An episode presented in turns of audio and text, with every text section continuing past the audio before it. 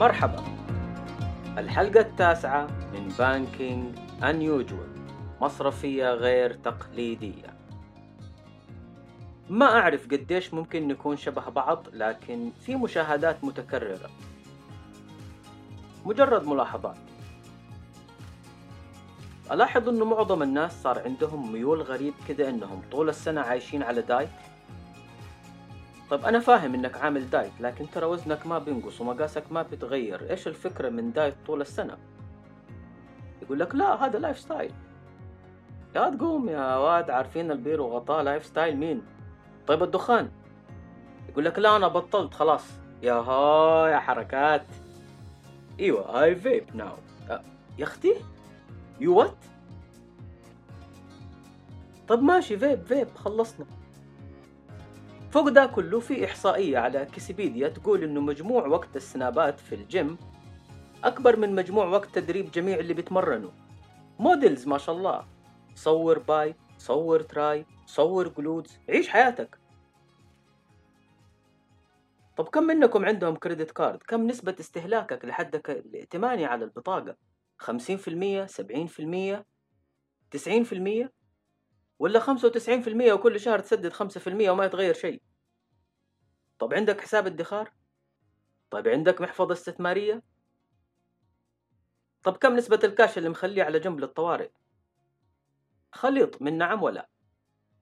لكن المشترك هذا نقدر نلخصه في خطة لعب برازيلية أو بالأصح جنوب أفريقية خمسة ثلاثة ثمانين هذه خطة لعب مصرفية غير تقليدية خمسة ثلاثة ثمانين بانكينج أنيوجوال حنتكلم اليوم عن نوع مختلف نوع غير تقليدي من الأعمال المصرفية اسمه المصرفية السلوكية Behavioral Banking.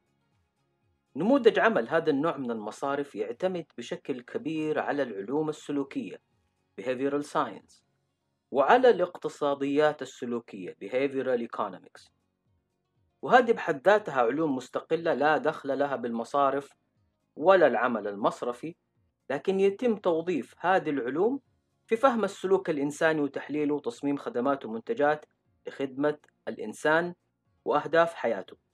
ليعيش حياة أكثر رفاهية وسعادة من ناحية الصحة النفسية الصحة البدنية الرفاه المالي والاجتماعي. تخيل وأنت بتفتح حساب البنك يسألك كم مرة تتمرن في الأسبوع؟ متى آخر مرة زرت طبيب الأسنان؟ هل عملت فحص شامل مؤخرا؟ ناقص يسألك كم كيلو حتنقص وزنك خلال 12 شهر الجاية. يا عم اسألني كم راح أودع عندكم؟ إيش مصادر دخل الإضافي؟ ريفيرال من العائلة أو الأصدقاء. مالك ومال وزني هو أنت ناوي تخطب لي؟ شيء مستفز. لكن هذا جزء من تجربة العملاء المصرفية في Discovery Bank أول بنك في العالم يتبنى العلوم السلوكية كممكن رئيسي وحجر أساس لابتكار الخدمات والمنتجات وخدمة عملائه. من البداية Discovery Bank هو جزء من مجموعة Discovery المالية. هذه المجموعة بدأت أعمالها في عام 1992 ميلادية. نقدر نقول كشركة تأمين صغيرة. تلقت دعم من Rand Merchant Bank وظلت الشركة من عام 1992 إلى عام 2004 تتوسع وتدخل أسواق جديدة وتبتكر في مجال المنتجات التأمينية بتركيز على مجال التأمين الصحي لكن برؤية مختلفة. ضغوط البيئة نفسها في جنوب أفريقيا المعاناة المجتمعية تردي الخدمات الصحية انتشار الأمراض غياب الثقافة الصحية الوعي تبعات الفصل العنصري غيرها من المشاكل كانت معيقات للتقدم في جميع المجالات. نشاط مثل نشاط التأمين اكتواري يعتمد على وفرة البيانات دقتها حسابات معقدة. في بيئة عمل ليست نموذجية الموضوع يترتب عليه مخاطر عالية جدا. قد يكون الحل الأنسب إنك ما تتوسع في أعمالك عشان ما تكبر مشاكلك ومخاطرك.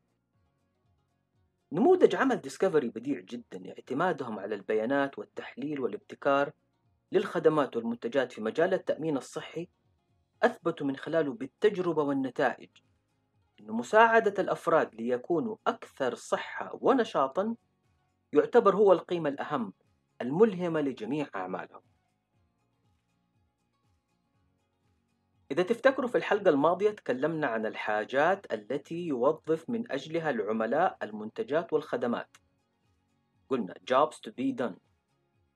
وتكلمنا عن مكونات نماذج الأعمال وقلنا أن نموذج الأعمال الناجح من وجهة نظر كليتون كريستنسن يتكون من أربع مكونات رئيسية CVP أو Customer Value Proposition معادلة ربحية موارد رئيسية عمليات رئيسية.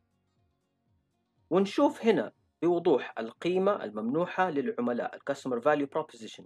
في قصة Discovery كيف الجابس to be done مصمم بشكل فريد وأصيل أوثنتيك أدريان جور هو المؤسس ل Discovery رجل شغوف جدا. لما يتكلم عن قصة Discovery نموذج عملها يوصل لك قديش هو مؤمن بالفكرة ونموذج العمل اللي يستند على خمسة محاور رئيسية أولها الغاية والقيم. Purpose and values. كل شيء في مجموعة Discovery تلهم غاية رئيسية. الجميع يؤمن بها إيمان عميق. جعل الأفراد أكثر صحة أو مساعدة الأفراد ليكونوا أكثر صحة. إيمانهم بقيمة العلم والبيانات وأهمية التحليل قادهم لاكتشاف جميل. يسموه أربعة أربعة ستين. في بداية الحلقة قلت لكم على خطة اللعبة الفنانة خمسة ثلاثة ثمانين ما شرحتها للآن. لكن خلينا نتكلم عن أربعة أربعة ستين أول شيء. هي أربعة سلوكيات تقود إلى أربعة حالات أو أمراض تتسبب في 60% من الوفيات. أربعة أربعة ستين. طب إيش أهمية المعلومة هذه؟ للتبسيط الشديد. مجال التأمين كل ما زادت المطالبات المقبولة كل ما زادت استهلاكات الاشتراكات البريميومز المدفوعات كل ما زاد استهلاك الاشتراكات كل ما انضربت هوامش الربحية. انضربت معاها بونصات التنفيذيين الأطباء وغيرهم. هذا لأننا بنتكلم عن التأمين الصحي. فعشان نرتب أمورنا كشركة عندنا خطوط حمراء لو وصلنا لها معناها انضربنا. فيهمنا ما نوصلها. أحيانا عشان نضمن ما نوصلها ممكن نرفض مطالبات صحيحة. ولما يعترض العميل أو الشركة نقول لهم راجعوا الصفحة رقم 68 السطر 18 المادة 10 فقرة 8 نقطة 6 السطر الثاني. تخيل هذا النوع من الخدمات غير مغطى بالوثيقة. في الأسواق المغطاة بوثيقة نموذجية أو موحدة ممكن ما تلاقي نفس التحدي هذا لكن يعتمد على نوع تنظيم السوق وإيش الجغرافية اللي بنتكلم عنها. طيب مجموعة ديسكفري قالت لك شوف إحنا خطتنا أربعة أربعة ستين. حنشتغل على مساعدة الناس يغيروا أربع عادات. تتقلص مخاطر الأربع أمراض. تنخفض معاها نسبة الوفيات. لأنه الناس لما يغيروا هذه العادات الأربعة بيصيروا أفراد أصحاء. ولما يصيروا أصحاء أكثر تقل المطالبات بسبب قلة الأمراض قلة الزيارات للمستشفيات تنخفض الوفيات يعيش الأفراد بشكل أفضل عمر أطول تنخفض تكلفة التأمين يقل البريميوم اللي بيندفع. فكرة تبدو مثالية أفلاطونية طوباوية لكن اللي بتعمله ديسكفري من 92 إلى اليوم يؤكد مرة بعد أخرى سنة بعد أخرى إنهم مؤمنين فعلا بالشيء اللي قاعدين يعملوه وبالغاية اللي حددوها لنفسهم. طيب يعني هم الآن شفطوا فلوسنا ضحكوا علينا بكلمتين حلوين قللوا المطالبات استفادوا من الربحية. أنا حتقول لي أحمد ربك أنت الإنسان أكثر صحة؟ هذا بالتأكيد مكسب كبير لكن الموضوع أوسع من كده. طب أنت ما سألت نفسك هم كيف بيساعدوك تكون فرد أكثر صحة ونشاطا؟ هم بيصرفوا عليك بيكافئوك بفلوسك باشتراكاتك في نموذج عملهم عندهم حاجة نقدر نسميها الدائرة الفاضلة virtuous cycle كيف تشتغل هذه الدائرة؟ تشتغل عبر فكرة رئيسية في نموذج عمل ديسكفري كل شيء مبني حواليها هي مبدأ value sharing مشاركة القيمة. أول شيء تحفيز الأفراد لتبني عادات صحية. هذا الأمر يدعم معادلة الربحية وتحقيق الأرباح. الأرباح المحققة يتم مشاركتها مع العملاء كمكافآت مقابل التغيير اللي أحدثوه في عاداتهم. هذه المكافآت ترجعنا لأول نقطة تحفيز الأفراد لتبني عادات صحية أكثر. وبكده تشتغل هذه الدائرة. يستمر نموذج العمل في إنتاج القيمة للأفراد والمنظمة والمجتمع ككل. طب إحنا غطينا الآن كيف نموذج عمل Discovery كان بيشتغل من 92 إلى 2004 إيش حصل بعد كده؟ في أكتوبر 2004 دخلت Discovery سوق بطاقات الائتمان. أصدرت مع فيزا بطاقة ائتمان تعكس قيمهم. تأكل صحي تروح الجيم تعمل فحوصاتك تكسب نقاط. تكسب نقاط أكثر تترقى في النظام وتحصل على نقاط أكثر خصومات أفضل قيمة أكبر. لأن عاداتك أفضل. نفس الدائرة تشتغل مرة تانية لكن في مجال مختلف.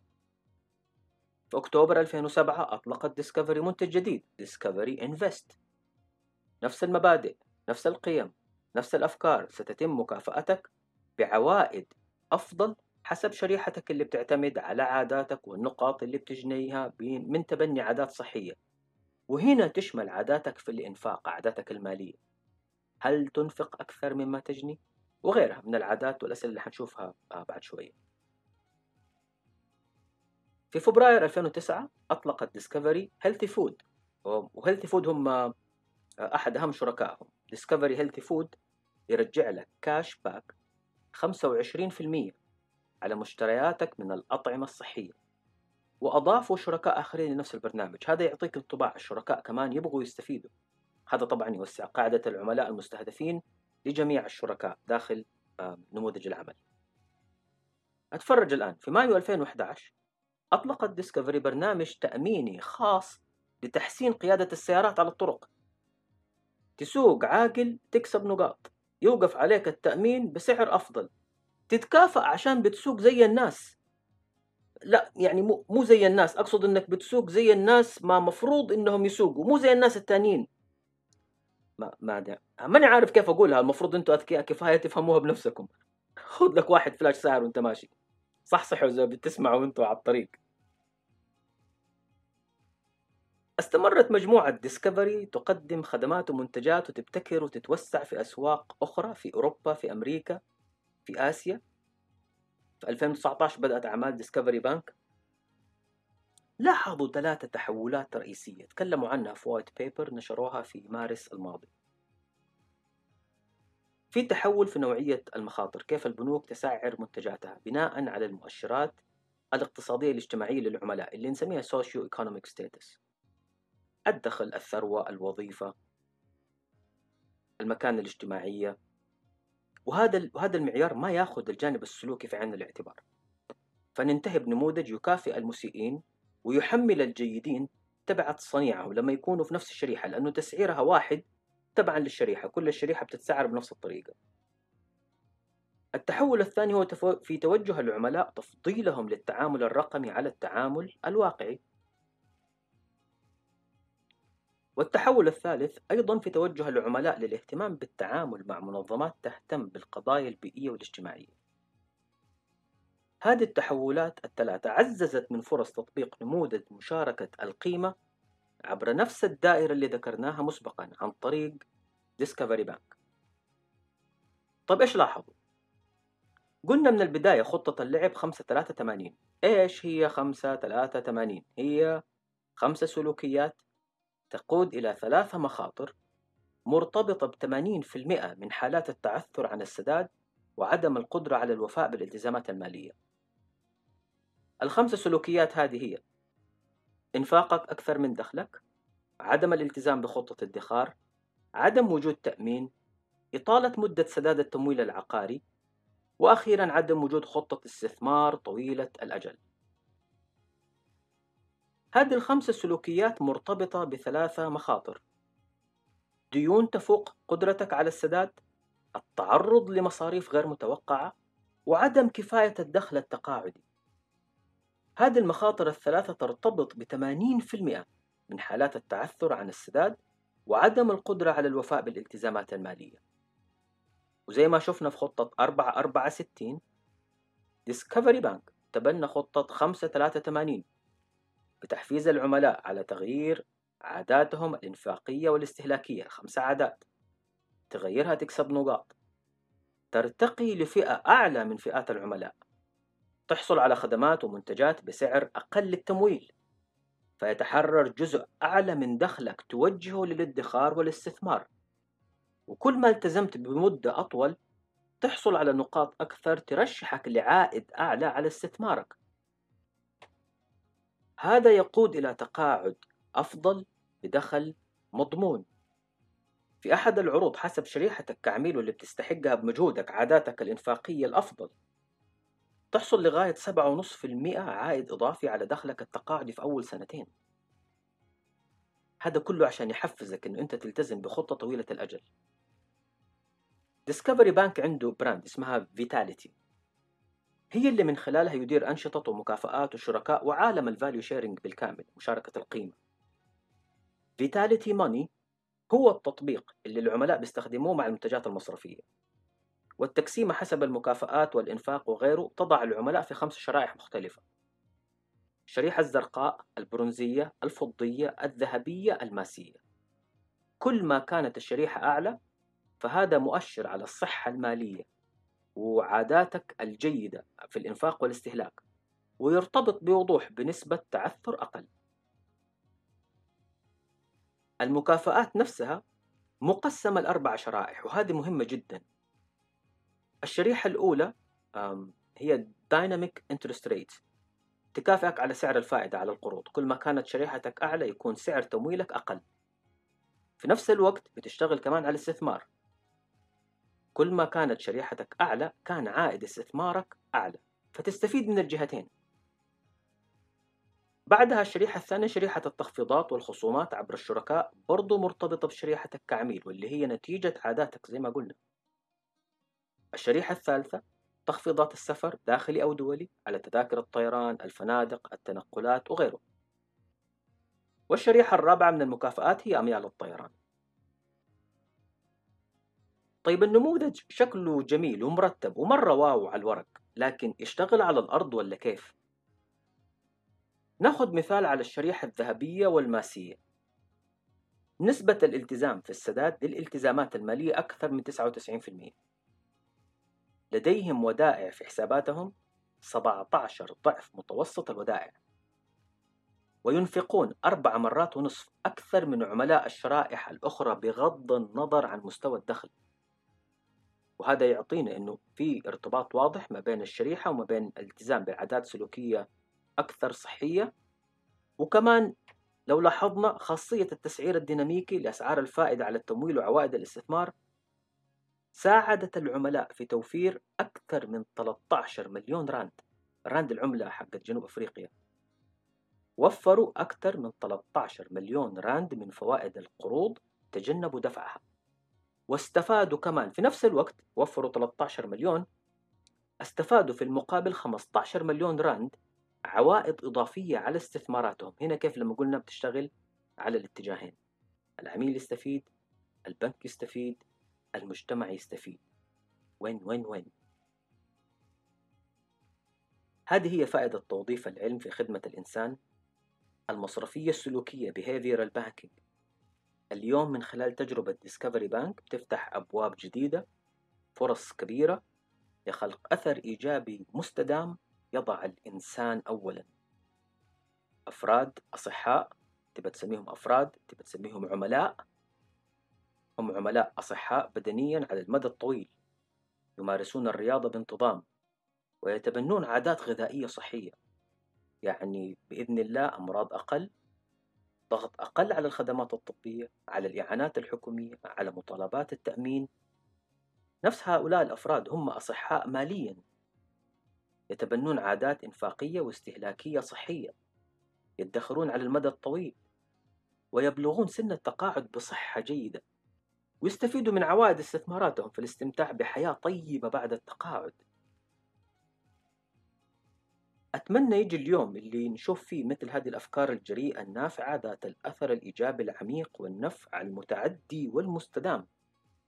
تستحوذ على اهتمام المصرفيين حول العالم ونبدأ نشوف تغيير حقيقي في طبيعة العمل المصرفي التقليدي ابتكارات أكثر جرأة. شكرا لمتابعتكم. بانكينج unusual